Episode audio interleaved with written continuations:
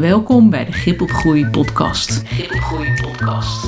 Mijn naam is Babette Soegies en in de Grip op Groei podcast interview ik inspirerende klanten en ondernemers die midden in het groeitraject zitten van een 7 naar een 8-cijferige omzet. Of die dit al achter de rug hebben. Ze vertellen over hun ervaringen, hun leermomenten en geven tips hoe je zo succesvol mogelijk kunt zijn tijdens dit groeitraject. Ook deel ik waardevolle lessen uit mijn Grip op Groei coachingsprogramma. Onderwerpen zijn sales, marketing, strategie, samenwerking, leiderschap en persoonlijke ontwikkeling. Ik wens je veel luisterplezier.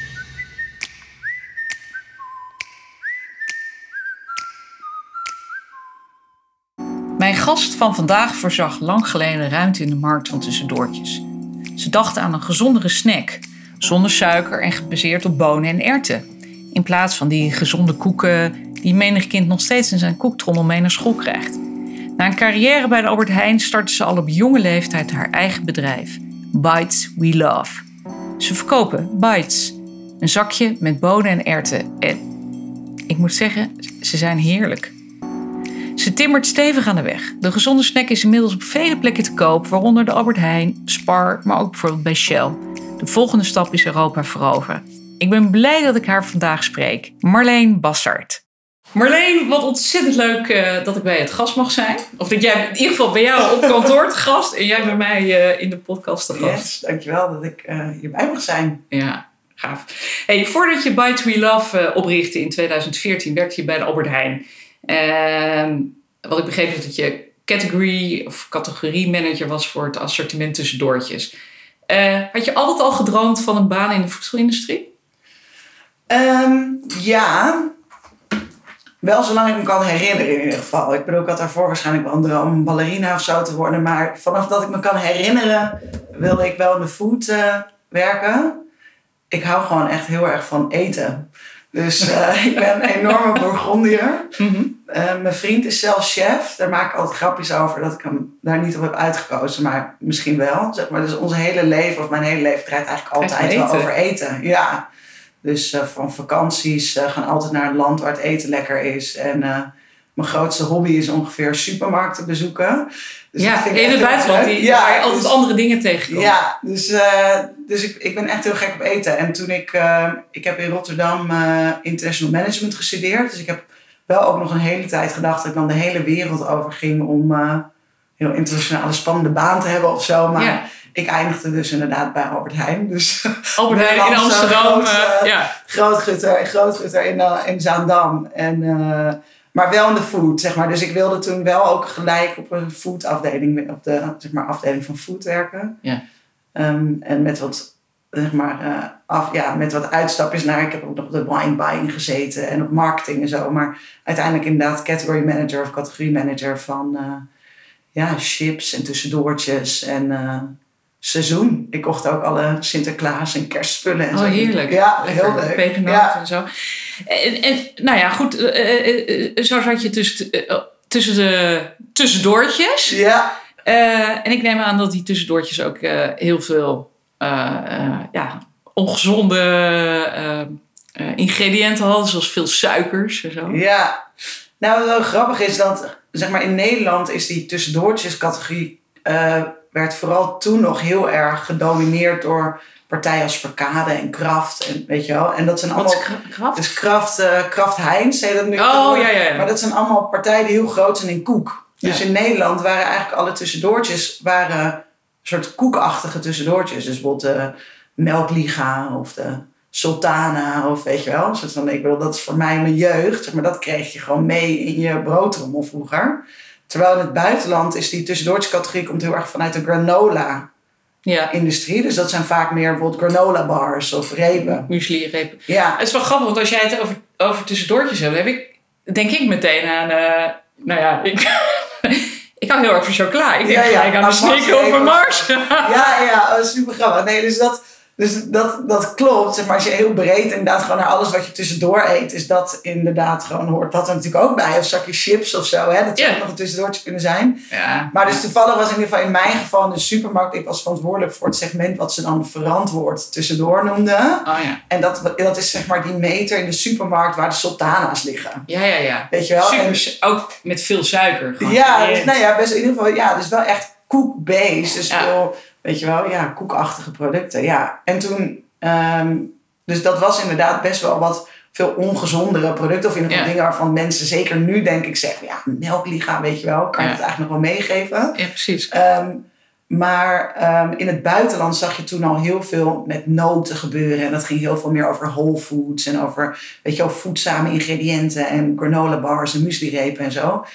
Ehm, en, en dat kwam toen eigenlijk pas net naar Nederland. Ik bedoel, dit is allemaal ook alweer echt best wel lang geleden natuurlijk. Ik zat daar acht jaar geleden of zo. Ja. Ehm, dus ik was toen inderdaad wel echt al bezig met van, oh, kunnen we niet meer met noten gaan doen en kunnen we niet meer met repen gaan doen. En toen zijn ook al heel veel van die repen geïntroduceerd daar. Maar inderdaad, ja, het was wel eh, niet wat je nu eigenlijk gezond zou noemen. ja. Ja, En dus je introduceerde al, eh, of dus je kreeg al een gevoel van, goh, moet meer richting eh, gezond, eh, meer richting de noten. ja. Wat, wat, wat was het moment dat je dacht van, ja, hé, hey, maar luister eens, dit, dit, dit wil ik gewoon voor mezelf gaan doen. Ik wil zelf dat, dat gaan doen. Ja. op de markt gaan zetten. Nou, mijn, ehm, mijn eerste, zeg maar, ik ben bij, toen ik wegging bij Albert Heijn, dat was eind 2012. Toen heb ik eerst nog een ander bedrijf ben ik gestart, Ja.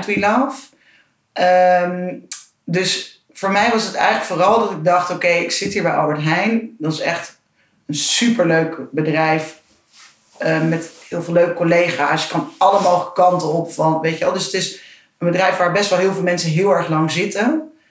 Dus ik dacht van als ik nu niet wegga, als ik niet ga ondernemen, dan eh, ga, ik nooit, ga ik dat nooit meer doen. Ja. Want straks heb ik, eh, weet je wel, kinderen en dan durf ik dat niet meer. En Nee. ik had zoveel ideeën, bedrijfsideeën, dat ik dacht het ergste wat me kan gebeuren is dat ik dat niet ga doen. Dat ik niet nu wegga, want anders doe ik het waarschijnlijk nooit meer. Dus ik ben weggegaan, toen ben ik Food We Love begonnen. En dat was eigenlijk een soort delicatessenbox ehm waar je een abonnement op kon nemen. En dat was eigenlijk best wel heel grappig, want toen was Hello zo Fresh, ja. niet. Ja. Dus, eh, en dit, maar dit was ook wel iets meer echt met hele bijzondere olijfolie en hele bijzondere weet je, pasta's en zo. Dus ik Ja. ging dan gewoon heel Europa door. En dan gingen we met alle leveranciers praten. ja. En dan gingen we gewoon allemaal hele bijzondere ingrediënten inkopen. En dat, dat, daar kon je dan een abonnement op nemen. En dan kreeg je elke week eigenlijk, of elke maand, kreeg je een soort delicatessenbox thuis. Met allemaal recepten en dingen. En dat was echt super leuk. Dat was een soort van droombaan. Want eh, ja, ik verdiende, we verdienden er best wel snel geld mee. Want we hadden best wel veel snel, heel snel abonnees. En ehm dus ik heel handig geregeld met cashflow en zo. Dus een hele leuke business. Dus daar ben ik eigenlijk mee begonnen. Maar ik heb altijd dat idee over die tussendoortjes in mijn achterhoofd gehouden. En ik denk anderhalf jaar nadat ik Food We Love ben begonnen... ehm, ben ik mijn huidige investeerders gaan benaderen met het idee van... joh, volgens mij kan er iets in, dat tussendoortjes, in die tussendoortjesmarkt. En eh, kan er online wat. En toen zijn we Bites We Love begonnen. Ehm, en dat was oorspronkelijk ook een abonnement. Dus dat was een soort online, zeg maar, een abonnement wat je afsloot op gezonde tussendoortjes die je wekelijks thuis bezorgd kreeg. Dus een soort kartonnen doosje met vier zakjes erin. Ja. En dan kon je helemaal aangeven wat je wilde, met of zonder suiker, met of zonder zout. En dat kreeg je thuis bezorgd. Dus zo zijn we ooit begonnen. Maar ja, oké, dus... eh, maar, wacht even, even terug. Je zegt van ja, ik, eh, ik ben naar investeerders gegaan. Ik heb, eh, ik heb dat, dat plan voorgelegd. Waren ze meteen enthousiast? Ja, eigenlijk wel. Ja. En de business die we nu hebben van, vandaag de dag ziet er volledig anders uit dan toen we begonnen. Dus wat dat betreft hebben we enorm veel mazzel gehad met hele enthousiaste en geduldige investeerders. Maar het zijn twee broers Ja. die heel, heel veel ervaring hebben in die noten en eh rijstzoutjes business. Dus Ja. een groter bedrijf hebben wat veel in retail doet. En ik kende hen van mijn Albert Heijn tijd. Dus ja, het was eigenlijk een hele leuke samenkomst. Dat van ik had eh, alle creativiteit en wilde ideeën. En zij hadden eigenlijk die hele achterkant van die business heel goed opgeleid. Ja. Dus toen zijn we dat samen begonnen. Ja, ze waren eigenlijk best wel enthousiast. Ik kan denk ik heel overtuigend zijn als ik enthousiast ben. Ja, ja. Ja, en, en wat, wilde, eh, eh, wat wilde je eh, toen je naar hun toe, eh, toe ging? Eh, of misschien wel toen je, toen je net, begon, zeg maar het moment erna. Wat, wat wilde je bereiken met By Tree Love?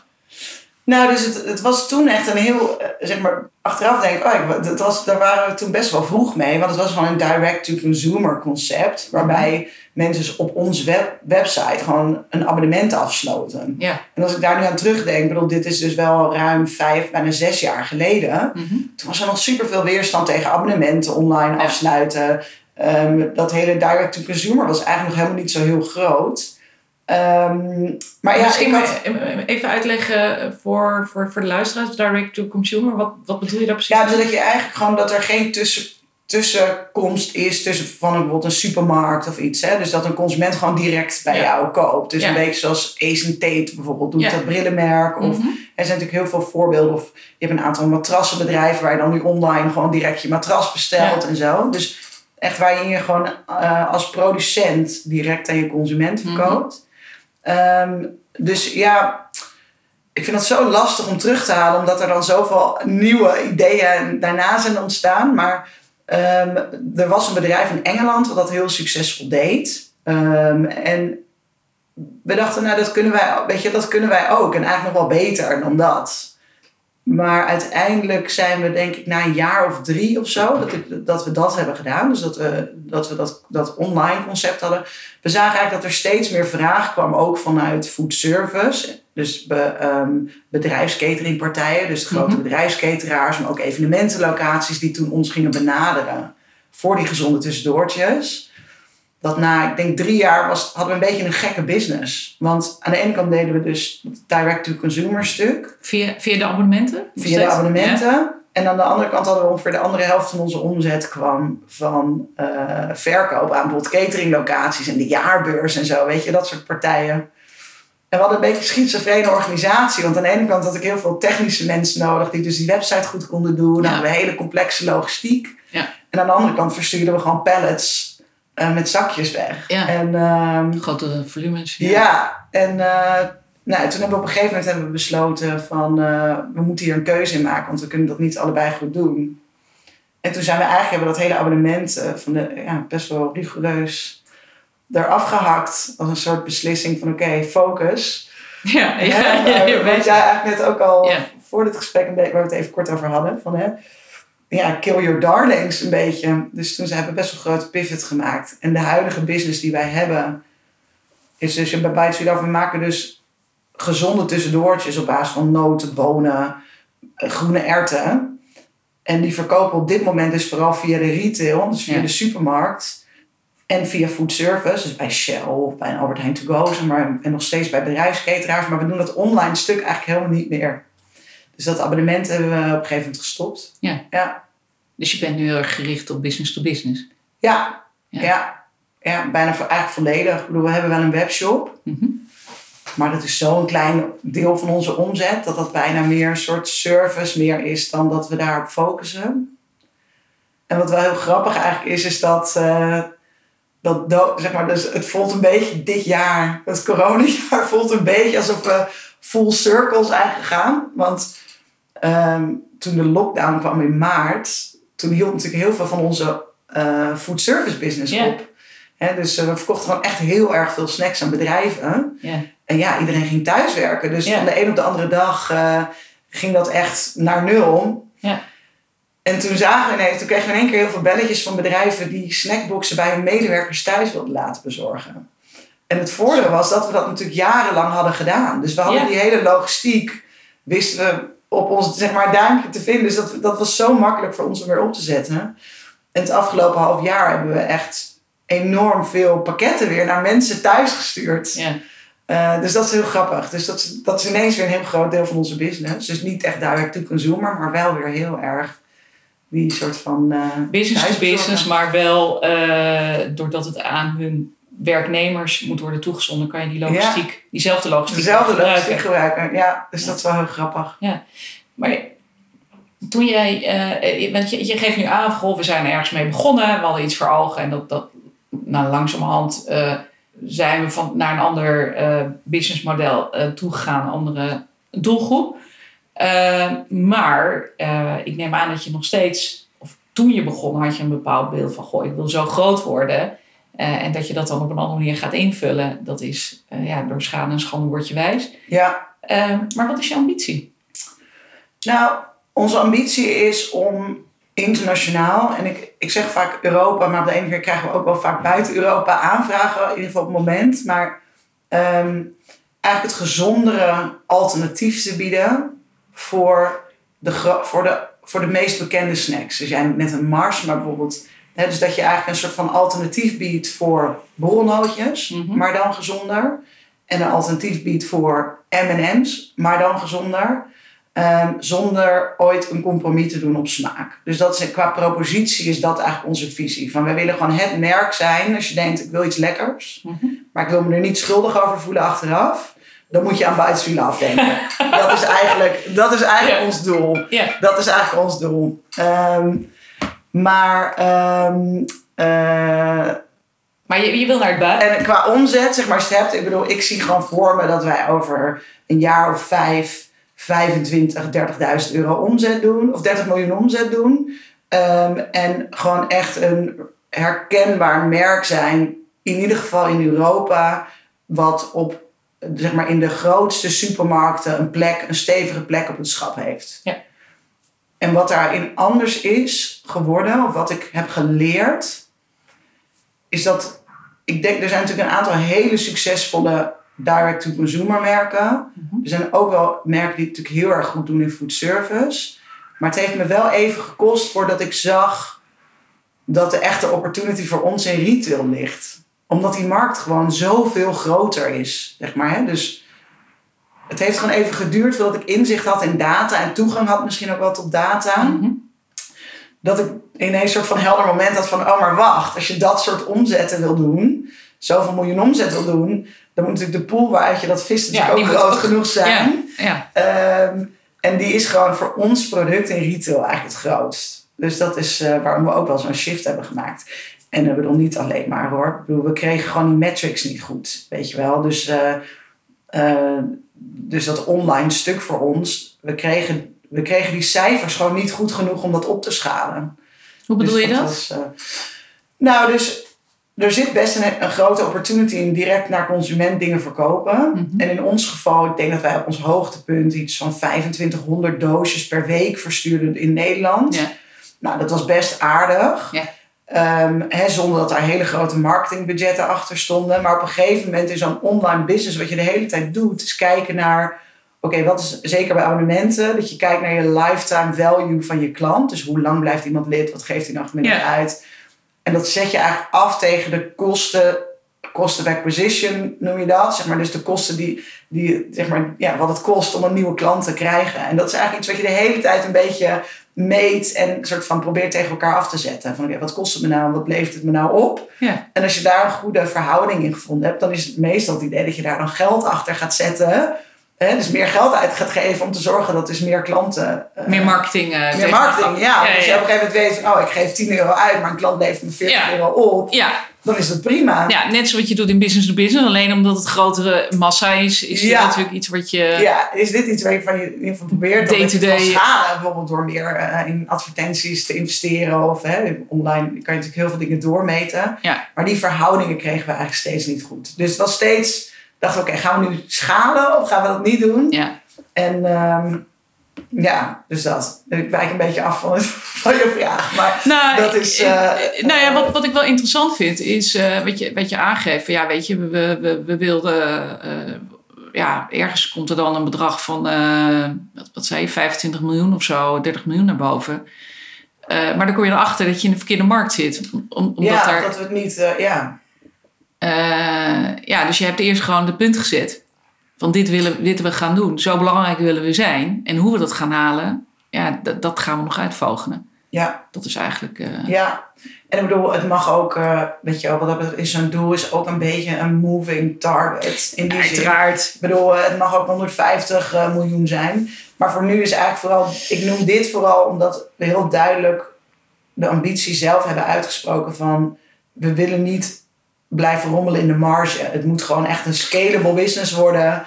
Die ook zonder mij of Liesbeth, zeg maar, in de dagelijkse operatie gewoon, ge- weet je wel, ge- ge- kan, kan werken. Kan draaien. En dus ik zeg 25, 40 miljoen, omdat dat nog een soort van. Ik denk dat we dat gewoon gaan halen. Weet Ja. je wel? Dus dat is Ja. nog zo'n soort van toekomst waar je reëel op dit moment heen kan werken. Ja, Nou, en het, brengt het, het- geeft heel duidelijk aan de, eh, dat je wil groeien. Eh, dat er bepaalde keuzes moeten worden genomen. En ik, ik denk altijd, eh, reach for the moon and you will land ja. among the stars, weet je wel. Ja. Dat, dat, dat is het natuurlijk. Dat het misschien iets kan afwijken. Maar het geeft wel heel duidelijk aan eh, dat je in beweging Ambitie, moet komen. En je ambitie om... Ja. eh, en, en dat er iets moet, moet gebeuren. Hey, je zei al, eh Liesbeth Gouwens, je, par- je zakenpartner. Ja, je, je bent het, ja, By To We Love begonnen met, met, met haar. Hoe kennen jullie elkaar? ja, Want dus- zij komt uit een hele andere... Ja, een hele andere business. Ja. Ja. dus, dus Lisbeth is niet, zeg maar, ik ben het begonnen met, met die twee broers. Ja. En op een gegeven moment, ik denk na een jaar of drie, een beetje rond dat punt dat ik heel erg zat met, gaan we nou, wat gaan we nou doen? Ehm, toen is een beetje Lisbeth erbij gekomen. Dus, ehm, Welk jaar dus, was het dan? Ja, dus dat is denk ik inmiddels vier jaar geleden. Ja. ja, Ja, ja. oké. Nou, dus dat is wel echt heel, heel leuk. Ja, ehm Liesbeth die heeft dus een, echt een hele andere achtergrond. Ja, die, die, heeft, eh, zeg maar, die heeft strategisch en financieel advies gegeven in de scheepsbouwindustrie. Dat is echt heel anders. Maar die heeft, wat we heel erg delen is dat zij ook een enorme passie heeft voor eten. Ehm, en gewoon dus daar vinden we elkaar heel erg in. Gewoon in die visie waar we inhoudelijk met onze business heen willen. We zijn ooit aan elkaar voorgesteld ja, door John Gene. En die heeft een soort die koppelt ondernemers aan investeerders. En Lisbeth was eigenlijk heel erg op zoek naar van oké, ik wil heel graag een, zeg maar een bedrijf instappen. En toen had ik nog Food We Love. En Ja. daar zag zij vooral heel veel heil in. Dus zij vond Food We Love heel interessant. Dus eigenlijk daarvoor zijn we ooit bij elkaar gebracht. En eh, in die periode is zij toen ook nog een heel tof eh, blikjesconcept eh, begonnen. Nou ja, dus, dus we hebben een beetje langs elkaar heen gemanoeuvreerd een hele Mhm. tijd. Maar ik denk dat John dus wel toen heel goed heeft gezien dat wij een goede match waren. En uiteindelijk heb ik, ben ik Food Wheel afgestopt. Of daar, heb ik een stukje van verkocht. Dus ben ik gestopt. Want ik werd toen zwanger van mijn dochter. En ik, ja, ik kon dat eigenlijk gewoon helemaal niet aan. Weet je? Ik had twee bedrijven die allebei een soort van nog net niet werkten. Mhm. Eh, Weet je, ik was zwanger. Ik bedoel, het was, dat was gewoon veel te veel. Dus toen heb ik uiteindelijk met een soort van pijn in mijn hart afscheid genomen van Food We Love. En toen heb ik tegen Liesbeth gezegd van Marlies, weet je, wil je niet gewoon Bites We Love instappen? Want volgens mij zijn we echt een magisch duo. En, ehm, en ook tegen mijn investeerders toen gezegd van ja, weet je, ik kan dit gewoon niet alleen. Ik mis bepaalde skills om deze business helemaal in mijn eentje verder uit te bouwen. Ja. En eh, ik denk dat die skills dat Liesbeth heel erg die brengt, zeg maar. Dus dat, dus dat is echt heel tof. Ja, ja. Een, een super duo. Wat, is jouw, jouw super talent? Nou, mijn supertalent is dat ehm, ik ben goed in van niets iets maken. Of van een idee iets concreets maken. En dus echt ehm, dingen in beweging zetten met veel energie. Weet je wel? En ik denk dat dat, dat wel eh, ja, mijn, mijn kracht is. Doordat ik, ik ben, ben ik heel positief. ik zie, hè, ook als er dingen misgaan, dan denk ik, probeer ik altijd heel erg te denken van, oké, wat brengt dit? Of waar gaan we heen? Ja. En ik ben, ik ben sowieso iemand met veel energie. Ik bedoel, nu met twee kleine kinderen misschien wat minder dan toen ik begon. Maar, ehm, en ik denk dat het me lukt om dingen in beweging te zetten en om mensen mee te nemen daarin. En die het leuk vinden om daar dan bij mee te gaan. Ehm, dat, ja. En, en hoe vult Liesbeth jou aan? Liesbeth is, ja, ik vind eh, persoonlijk Liesbeth vooral gewoon echt super briljant. Die is, eh, dat is echt wel een van de meest intelligente mensen die ik ken. Maar die is gewoon super strategisch. Die kan heel erg goed lange termijn denken. Die kan mega goed problemen structureren in hè, brokjes of zo. En die, is, eh, en die heeft veel meer dat financiële stuk. Wat ik, weet je wel, wel kan als ik me ertoe zou zetten. Maar waarvan ik veel minder energie krijg. En ook minder goed kan. Maar ik bedoel, ehm, de basics zouden lukken. En Liesbeth is ehm, eh, dus waar ik altijd alles gisteren wil. En heel erg geneigd ben om soort van, oh, met volle kracht, soort van alles wat langs, nou niet alles wat langskomt, maar wel snel te willen bewegen. Is Liesbeth meer degene die zegt, oké, maar laat het even, weet je, hoe draagt het bij? En is dat wel voldoende? Moeten we dit nou doen? Dus ik denk dat zonder Liesbeth zou ik heel veel energie verspillen van mezelf, maar ook van de organisatie. Ik zou, misschien, ik zou wel richting mijn doel komen, maar minder snel. En Liesbeth zou zonder mij, denk ik, veel langer stilstaan. Ja. En zo lang stilstaan dat misschien soms de opportunity weg is. Snap je? Dus dat Ja, ik snap het zeker. Want perfect. Samen. ja, inderdaad. de- Ja. wat, ondernemers zijn vaak ontzettend creatief. Ja, Zien vaak ontzettend veel kansen. ja, Eh, het gevolg is dat je vaak eh, te veel kansen pakt die eigenlijk niet echt eh, voor jou zijn. ja, want dat, dat zie ik. Ik. Ik denk dat dat ook een hele grote oorzaak is dat de bedrijven waar ik vaak mee te maken heb, die hebben zo'n ongelooflijk breed portfolio. En die zitten in zoveel markten. En je kan niet in, in al die markten, met al die producten en diensten, kan je niet succesvol zijn. En dat Nee. kost zoveel energie om dat allemaal bij te houden. Eh, en en, en eh, het is inderdaad belangrijk dat, dat, dat je juist gefocust blijft op, je, ja, op, op, op waar jij heel erg goed in bent. ja. Eh, dus, dus dat is ja, Dus is een mooi voorbeeld eh, ja. Nee, dus hoe je elkaar aanvullen. En ook wel even, weet je wel. Dus ik heb natuurlijk veel meer ervaring in dat commerciële retail stuk. Ja. Weet je wel. Dus, dat, dus, ik, dus ik snap een beetje hoe daar gedacht wordt. En Ja. Lisbeth heeft gewoon heel veel ervaring met... Ook wel binnen food hoor. Want ze heeft ook al veel bij food gedaan na die, nadat ze die scheepsbouw heeft. Maar weet je wel, heel gewoon goed is in benchmark. Van oké, en wat voor budgetten moeten waar aan gealloceerd worden en zo. Dus dat is, ja, dus dat is echt super prettig eh, samenwerken. Als je wel de visie deelt... En eh, dat dan zo kan bundelen. Ja, dus daar ben ik super blij mee. Ja. Hey, en wat, wat drijft jou?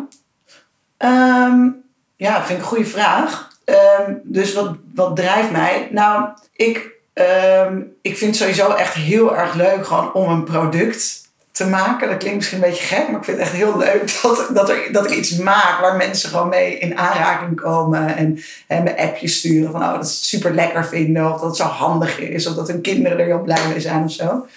En eh, ik vind het heel leuk dat, dat we iets neerzetten waar mensen werken, die daar goede energie van krijgen, weet je wel, waar mensen blij van worden als ze het cadeau krijgen of zo. Dus ik vind dus ehm, eh, in die zin een soort van impact hebben, weet je, of het nou bij mijn werknemers is of bij mijn personeel is. Ehm, en het, ja, het lijkt me gewoon heel tof om een, ehm, een business te bouwen die ook zonder mij een soort van voort bestaat. Snap je wat ik bedoel? Van dat het gewoon een entiteit is die gecreëerd is. Waar, waarom vind je dat leuk? Ja, grappig. Ja, weet ik niet. Vind ik echt vind ik, vind ik lastig wat daar dan heel diep achter zit of zo. Ja. Ik kom ook uit een heel ander gezin. Dus mijn ouders die zijn eh, allebei arts. En mijn zusje is ook dokter geworden. Ja. Dus ehm eh, wat dat betreft ben ik een beetje een van enorme vreemde eend in de bijt. Ik weet nog dat mijn vader kreeg echt een soort van rolberoerte toen ik zei dat ik wegging bij Albert Heijn. Hij is er inmiddels aan gewend hoor. Maar ik weet nog wel dat ik toen echt dacht van wat ga je doen? Ja, om, om- Dus- omdat, het, omdat je een zekerheid opgeeft. Enorm, Dat- ja. Dat Ik soort, bedoel, eh, ja. Mijn zusje zegt ook nog heel regelmatig tegen me van... nou, ik snap echt nog steeds niet, waarom doe je dat? Weet je wel, wat vind je daar nou leuk aan? Maar Ja. ja, Maar je wil iets neerzetten dus. ja, Dus dus wil waar- ja, dus ik vind het heel leuk om iets te creëren, weet je wel. En ik, kan, ik denk ook heel vaak... Ik bedoel, ik heb, ik, denk- ik heb elke week wel weer een idee. Hè? Dus ik, Ja, ik denk dat ken ik wel. ik, bedoel, ik denk elke week denk ik wel weer van... Oh, weet je wel, Lies, zou er niet zoiets moeten doen? Of, of, van, hè, dan, of dan word ik weer benaderd voor iets anders. En ik bedoel, eh, ja, Lies, Liesbeth en ik dro- dromen ook best wel vaak van... Oh, het lijkt me ook nog zo leuk om ooit nog een keer een soort van... Weet je wel, meer een eh, chain, zeg maar, een keten, iets van een food service keten op te zetten of zo. Dat heb ik ook nog wel als droom, zeg maar. Dus nog iets meer, of iets in retail meer te gaan doen. Maar ja, dus ik heb ook wel door schade en schande geleerd dat ik dat dus moet parkeren. parkeren. Ja, want ik Ja. bedoel, dus het Focus van- op Bites ja, We Love. Het starten van Bites We Love en het krijgen van een gezin heeft eh, de kop gekost aan Food We Love. En dat Ja. is Dat, dat, is, eh, dat is hoe het is. Maar ik heb wel daarvan geleerd van oké, al die ideeën die continu komen, dat, eh, dat hoort. Ik heb het leren accepteren dat het soort van is wie ik ben en dat ik daar niet per se altijd iets mee moet doen. Moet doen, precies. Dus ik parkeer dat dan. Dus ik heb nog steeds een hele lijst met allemaal ideeën. Ja. Maar dat komt allemaal Ja, ja, ja, ja, ja, ja. een keer. Maar het is zo drang- herkenbaar. een drang voor creëren, denk ik. Ja. Ja. Ja. Ja. Heb je, heb je iemand of ja, iemand of iets wat jou heel erg inspireert? Ja, dus dat, dat, dat vind ik ook een hele goede vraag. Als ik, zeg maar, ik heb gewoon heel vaak. ehm, ik geloof dus niet dat ik echt mega idolen heb of zo. Waar ik, waar ik weet je wel, waarvan ik denk, oh ja. Behalve een soort van mensen die dan inspirerend zijn als, eh, weet ik veel, Michelle Obama of zo. Weet je wel. Maar, maar ehm, ik heb gewoon heel vaak van mensen dingen waarvan ik, die ik heel inspirerend vind. Weet je wel. Dus dat, en dat zijn vaak dan misschien dingen die ik die ik eh, zelf minder goed kan. Of, ehm, dus, ik, dus ik vind het lastig. Ik vind het een hele lastige vraag. Ik ben geloof ik niet iemand die heel snel posters ophangt of zo. Maar er zijn gewoon heel veel mensen bijvoorbeeld die ik zie en ik denk, oh ja, heel tof. Wat die bijvoorbeeld eh, betekenen voor vrouwelijke ondernemers. Ja. Of wat die opzetten. Of hè, die eh groot investeringsfonds doen. Of die, weet je wel, vechten voor eh, meer gelijkwaardige kansen voor vrouwelijke ondernemers. Weet je, dat soort dingen. Dat vind ik gewoon heel tof in wat ze doen. Ja. Ehm, dus is dat iets wat jij ook ambieert? Eh, echt iets goed doen voor iemand anders? Ehm, zeker. Ehm, Want, want ik- dat haal ik er een beetje uit. Dat dat juist jou inspireert. Van, eh, ja. Nou ja, dus, ik, dus, het- dus, het, dus wat me inspireert wel is een soort van impact hebben beyond je eigen bankrekening of een soort van je eigen ego of zo. Maar misschien komt het altijd allemaal een beetje terug op ego hoor. Maar zeker, ja. Maar ik bedoel, weet je dus wat, wat, wat we doen of wat ik doe en wat maar Lisbeth ook doen samen en ook los van elkaar is weet je, met andere ondernemers meedenken over hè, wat voor eh, problemen loop je tegenaan. Een stukje. En dat zijn wel eigenlijk altijd vrouwelijke ondernemers. Dus ik heb zelf geloof ik wel een beetje een soort van passie voor vrouwen. Zeg maar stick together en hè, weet je wel Ja. help elkaar, gun elkaar dingen en eh, steun elkaar. Dus daar zit wel iets inderdaad. Ja, Ja. Maar ik herken het helemaal niet. Ik, ik, mijn klanten zijn met name allemaal mannen. Mannen. Het is allemaal in de mannenbusiness. ja. Vandaar dat ik ook een oproep had geplaatst. ik wil graag vrouwen achter de microfoon. Vrouwelijke ondernemer. Ja. Ja. Hey, eh, Ik heb een hele batterij aan vrouwen voor Ja. zo door jou eh, in de podcast kunnen komen. Zeker. nee hoor, mannen zijn ook hartstikke leuk. Maar er zit toch gewoon een verschil in eh, hoe je tegen de wereld aankijkt. Eh, niet altijd, maar het is gewoon wel zo. Maar hoe bedoel je? Nou, ja, ik vind wel dat met een vrouw. eh, eh, ja, heb ik toch vaak andere gesprekken dan met een man. Ja, Natuurlijk kan je het hebben over inspiratie en, en, en dingen, als ik dat, dat, dat even eruit pak. Eh, maar vrouw is wel mijn ervaring. Kijk anders tegen zaken dan, dan mannen. Ik denk dat dat helemaal niet raar is. nee, maar ik bedoel, Maar het is wel leuk vrouwen omdat- zijn ook, zijn, ik bedoel, volgens mij zijn vrouwen ook gewoon anders dan Ja. mannen, weet je wel. Maar Ja. niet, eh, maar, maar, ehm, maar wat, wat bedoel je dan, zeg maar, wat, wat, wat zie jij dan als anders of wat valt je op? Ja, weet je, vrouwen zijn. ehm, ik denk dat vrouwen ehm, eh, sneller naar zichzelf kijken. Goh, wat kan ik zelf veranderen? Of aan mezelf. Om, eh, om, andere, eh, om dingen anders te doen. Om betere resultaten te krijgen. Ja, Ik denk dat vrouwen daarop veel sneller reflecteren. Het ligt vaker aan hun dan aan de buitenwereld. Terwijl, ja, sorry, mannelijke luisteraars. Bij mannen zie ik toch vaak dat het ligt aan de omgeving. Ehm, en eh, een, een, nog wel een hele grote. eh eh, groot verschil is dat vrouwen sneller geneigd zijn om te leren van de ander, om hulp te vragen. Terwijl bij mannen vaak eh, ja, dat, dat moeilijker vinden. Omdat Ja. het een soort kwetsbaarheid toont of niet aangeeft dat ze niet alles weten. Ja, ik denk dat daar Ja. een groot verschil in zit. Nee, ja, en ik bedoel, het verschilt natuurlijk van man tot man, Ja, vrouw tot tuurlijk, vrouw. En tuurlijk. weet je, maar ik bedoel, eh, nou ja, ja. Nou ja, meer vrouwelijke leiders uh, zou top zijn. Ja. Zeker, zeker. Ben ik Sorry ook voor de mannelijke leiders. Ja, ja. Nee. Hey, ehm, ik heb in, eh, eh, eh, ik stel aan mijn, eh, mijn eh, gast altijd een, een, een vraag van, eh, eh, van een andere gast. Ehm, en ehm, eh, mijn eh, vorige gast was eh, Sephora Porselein Oké, van Spits. Eh, zij is oprichter van, eh, eh, van Spits en begeleidt mensen, of ze, ze traint ze eigenlijk en plaatst ze ook mensen die een, een lange afstand hebben tot, de tot, tot de arbeidsmarkt.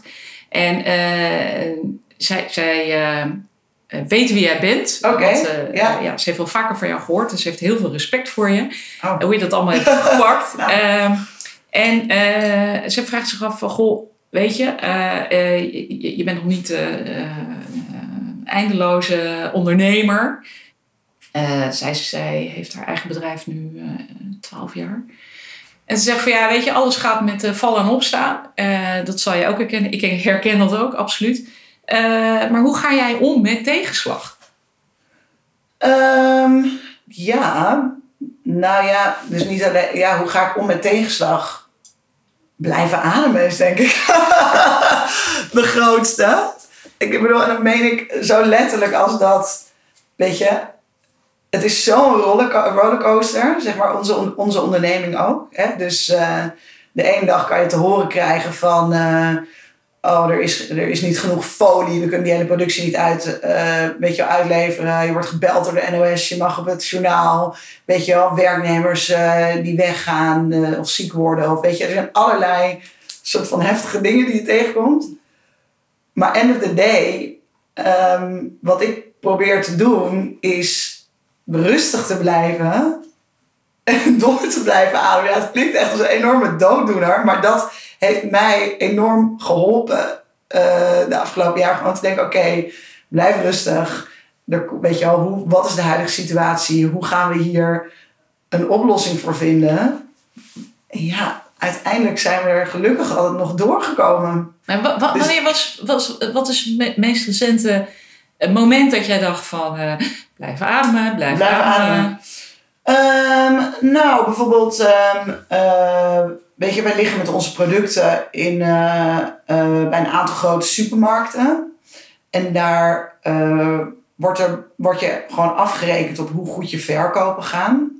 Maar soms ook door gewoon wisselingen van de wacht of andere dingen die er gebeuren op dat schap. Hè. Er komt een, een concurrent met een nieuw product en die betaalt meer geld. Of, hè. Ja. Dus, en op een gegeven moment hadden we toen net dat product, hadden we dat was niet het huidige product, maar zeg maar het voorgaande product hadden we net geïntroduceerd. Toen waren we volop aan het investeren en toen kregen we een soort van belletje. Oh ja, ehm, we hebben besloten dat jullie naar eh, een derde van jullie winkels gaan eh, over vier weken of zo. Nou, bedoel, dat is echt super heftig als je een merk aan het bouwen bent. Want je investeert en je, je plant allemaal promoties en marketingcampagnes. En als je dan in één keer van, eh, weet ik veel, 800 winkels naar 200 winkels dreigt te gaan. Ja, ik bedoel, dan, dan voelt het heel erg. Moet je heel hard ademen. moet je heel hard ademen. Nee, alsof je een soort van, het wordt even de vloer onder je vandaan Ja. getrokken. En dan denk je, holy shit, dit is echt vechten tegen de bierkuip. Want als wij Ja. willen groeien, dan gaat het over winkels. En hoe ga je dat dan doen? Ja. En wat ik bedoel met blijven ademen is dan, zeg maar, in paniek raken. Dus het eerste gevoel is gewoon paniek. Net zoals dat toen, de, weet je wel, toen in maart al onze omzet van foodservice wegviel. En dan, eh, weet je wel, in mijn geval denk ik, oh my god, ik heb een soort lichtgevoel in mijn hoofd. Denk ik, hoe ga ik dit nou doen?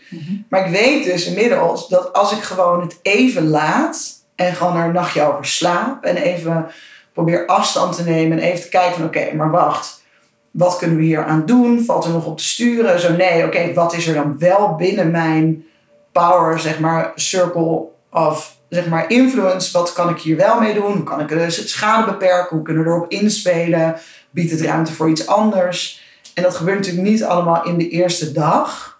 Maar inmiddels wel in de eerste week. Snap wat ik bedoel? En dat is denk ik wat... Maar ga, ga je dan wandelen? Eh, ga je naar buiten? Of ga je... Ja, letterlijk. Ja. Eh, mm, ja, dus ik denk dus de laatste keer... Ik probeer even heel goed terug te halen. Dus de laatste keer dat inderdaad zoiets is... Ik kreeg zo'n soort belletje. En toen kwam ik thuis. En toen kwam ik thuis met eh, weet je, twee kleine kinderen die honger Ja. hadden. En mijn vriend die eh, een soort van eh, druk was. En, Ja. En toen heb ik echt even gezegd van, joh, sorry, weet je wel, ik ga heel even een rondje lopen. Want ik moet gewoon heel even dit processen. Ja. En wat ik hiermee doe. Want ik merk dat ik hier enorm van geschrokken ben. Of weet je, ik, ik, ik merk dat ik hier een beetje van in paniek ben. En ik weet dat, dat, dat daar op die basis kan ik helemaal niks doen. Weet ik dat mijn brein gewoon niet werkt om een Nee. beslissing op te nemen. Het is niet alleen jouw En toen ben brein, ik ja. en toen ben ik gewoon letterlijk inderdaad even een rondje gaan lopen Ja. hier over ehm, het museumplein. En, dan, en dat helpt. Ja. Je wel? Dan kom je even tot rust en dan is je eerste fight-flight reactie een beetje weg. Ja. Ehm, En heb je dan ook nog iets van een, een overtuiging of een mantra die je tegen jezelf zegt? ja, dus Of is dat we- blijven verschillende, af- verschillende afhankelijk van hoe erg de situatie is. Nee, maar ehm, ehm, dus dit met die winkels is uiteindelijk dus gewoon goed gekomen. Hè? Dus, dat, dus dat was gewoon heel fijn. Dus dat, dat is uiteindelijk is dat gewoon hebben we daar, weet je wel, toen dat er kalmeerde en toen er nog even over gepraat werd, viel het uiteindelijk dus mee. Maar ik denk dat mijn mantra is, van degene die dan nu als eerste in me opkomt, is dat er is ooit een coach tegen mij geweest die heeft tegen mij gezegd, Marleen, je moet je realiseren dat een leercurve altijd schuin loopt. En dat is, ik, ik zal proberen dat soort van uit te leggen zonder dat ik iets kan tekenen om te laten zien. Maar ik denk dat ik altijd, toen ik jong was, gewend was dat als ik iets ging doen, dat als ik het eenmaal snapte, dat het lukte. Weet je wel? Dus dat je gewend bent van, je, dat je best wel snel dingen kan. Mhm. Maar ondernemen is gewoon heel vaak iets wat je ook moet leren. En leren begin je gewoon. Dat zijn gewoon kleine stapjes omhoog. Dus als je de hele tijd naar jezelf kijkt met van oké, eh, ik zit pas op 30% van waar ik wil zijn. Of ik zit pas op 40%. Als je dat vaak genoeg tegen jezelf zegt, dan denk je gewoon, shit man, dit gaat gewoon niet lukken. Ik kan dit niet. Terwijl als je er naar kijkt met, het is een schuine lijn omhoog. Dus ik bedoel, ik zit op 100% mijn leercurve. Want ik ben van alle tegenslag en alle dingen die niet lukken, leer ik. En dat is de optimale groeilijn. Dus ik doe het eigenlijk zo goed als ik kan. Dat, dat is voor mij een hele onnuchterende en een soort van kalmerende gedachte. Van oké, als er iets misgaat, weet je wel, het is niet een soort van de end. Het is een soort van tegenslag in deze hele hondelige leercurve Ja. die ik meemaak. Maar ik denk zelf dat je hele leven, eh, als ik dan in jouw jou, jouw lijn moet doortrekken, het hele leven is die schuine lijn. Ja, Ik heb altijd voor ogen, je bent altijd leerling, elke dag. Je Ja. leert elke dag weer wat bij. Ja, ja, ja. Ja, en ik denk wat ik, wat ik het afgelopen jaar heel erg heb geleerd, en dat is echt wel nieuw, zeg maar, als ik nu een soort van reflecteer, zo richting, weet je wel, eind 2020 op dit gekke Ja. jaar, Ja. Dan denk ik wat mij heel erg helpt, is dat ik wel een stukje milder ben geworden Naar jezelf toe. naar mezelf. En dat ik iets beter kan zien van oké, oh, ik raak nu in paniek. Of er is echt een hele hef- heftige tegenslag. Oké, weet je, ik voel die paniek. Ik wil hier snel schakelen. Ik heb allerlei stemmen in mijn hoofd die tegen me zeggen... Oh jezus, wat heb je dit stom gedaan? Of wat een fuck up, dat had je moeten zien. Of, hè? En dat ik dat iets makkelijker herken. En dan iets makkelijker tegen mezelf kan zeggen... Oké, Marleen, slaap er even over. Loop even een rondje. Het hoort erbij, weet je wel. Je, het enige wat je kan doen is het nu volgende keer zo proberen zo goed mogelijk op te lossen. Ja. Eh, En ervan te leren. en ervan te leren. Het geeft je nieuwe inzichten en de volgende keer ja, weer het anders. Ja. Dus misschien klinkt het een beetje zweverig en soft, maar Nou, zeker Dat is, mooi eh, voor het einde van het jaar, eh, denk ik. dat is, ja, ja. Hey, maar, maar heel, heel even, jij, jij je zat laatst in het NOS-journaal. Mhm. Ja, ja, dat is heel leuk. Ja, Hoe kom jij in, het, NOS-journaal? Ja, het, is, het was ongelooflijk, heel grappig. Want ehm, ja, dus ik denk dat als je het hebt over zo'n ondernemerslijn, dat je soort van je enorme downs hebt en een paar van die hele mooie pieken. Ja. Dat was wel echt een hele leuke piek van de afgelopen maand. Ja, dus we werden gebeld. Ze waren op zoek naar een vrouwelijke ondernemer die ja, op een goede manier eigenlijk die coronacrisis door was gekomen. En hoe ze dan bij mij uit zijn gekomen, het is nog steeds een raadsel, maar het had kennelijk zo moeten zijn. Ja. Dus dat was heel leuk. Ja, dus we hebben Dat is gefilmd. ook gewoon een stukje eh, geluk. Dat gewoon ja, Ik heb van, eh, Ik, ja. had het, eh, ik moet even denken aan de, de, het interview dat ik van de week opnam met Michel Driessen. Hij is CEO van Verstegen, de kruidengigant uit Rotterdam. En we hadden het over zijn ervaring met nieuwe afzetmarkten in het buitenland opzetten. Eh, ja, hij vertelde over, eh, ja, daar zijn toch ook best wel wat mislukkingen geweest. En daar waar het eh, eh, goed gaat, da- daar, daar heb je ook te maken met geluk. Weet je, geluk Ja. is gewoon een grote factor in. eh, Ja. ja, dat herken ik wel ook hoor. Want weet je, als ik kijk naar ehm, bijvoorbeeld een product op het schap te krijgen bij een supermarkt, weet je wel. Ehm, tuurlijk gaat het erover dat je een goed product hebt, weet je wel, waar behoefte aan is, wat, weet je wel, wat opnieuw gekocht wordt. Maar op het schap komen is dit ook altijd, weet je wel, het moet net een category manager zijn die enthousiast is, weet je wel. Het moet net zijn dat er soms een plekje ontstaat omdat een Ja. ander product gedelist wordt. Of, dus je creëert aan de ene kant natuurlijk zelf door gewoon het in de basis Zeker. goed te doen. Ja. En door, door kansen soort van na te jagen. Maar zeker. Ja. Er zit, eh, ja, zeker. Herken ik Ja. volledig. Ja. Eh, voor jou ook eh, de vraag. M- Mijn, volgende gast is Heidi Aardman. Zij is oprichter van marketingbureau Goldfish. Heb jij een leuke vraag aan haar? Ehm, nou, ik ben wel benieuwd of... nou eigenlijk wat er allemaal dit jaar is gebeurd met eh, het coronavirus. Zeg maar, wat voor impact dat heeft gehad op haar business. En hoe ze daarmee om is gegaan. Ja, mooie vraag. Interessante vraag. Ik ga hem aan haar stellen. Ehm, ik vond het heel leuk om jou eh, in mijn uitzending eh, te hebben. Ik vond het ook heel leuk om mee te mogen doen. Dankjewel. Wil je nog terugkomen op een vraag? Antwoord? Nee, ik geloof het niet. Nee. Nee. Alles vanuit het hart, toch? Oké, mooi afsluiten. Dankjewel. Leuk, dank je. Dit was het weer voor vandaag. Ik hoop dat je nieuwe inzichten en inspiratie hebt gekregen. En vond je deze aflevering waardevol? Dan waardeer ik het als je je abonneert op de podcast in iTunes, Spotify, SoundCloud of Google Podcasts. Luister je via de podcast-app van Apple? Laat dan ook een review achter. Daarmee help je mij enorm verder. Wil jij meer grip op de groei van jouw business? Mail me via info.soegistrategie.nl en vraag een strategiegesprek met me aan. Je kunt ook naar mijn website gaan www.soegistrategie.nl. Leuk dat je luisterde en graag tot de volgende keer.